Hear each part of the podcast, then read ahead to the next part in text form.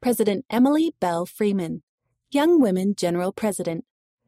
Many people may already be familiar with Emily Belle Freeman as a speaker, author, podcaster, and teacher.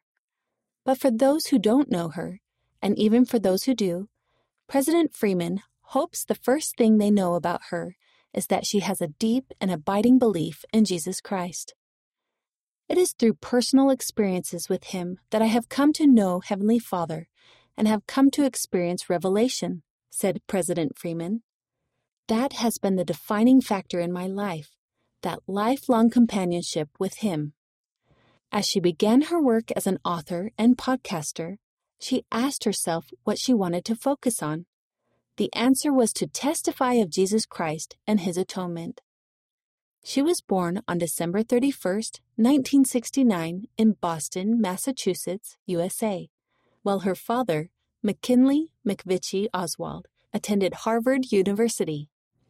President Freeman said her mother, Leslie James Oswald, was one in a line of women with a lot of energy and a lot of love. President Freeman, the oldest of six children, grew up in Sandy, Utah. Her life changed during her senior year of high school when her parents were called to lead the California Ventura mission. She and her siblings took part in every mission, zone, and state conference with their parents.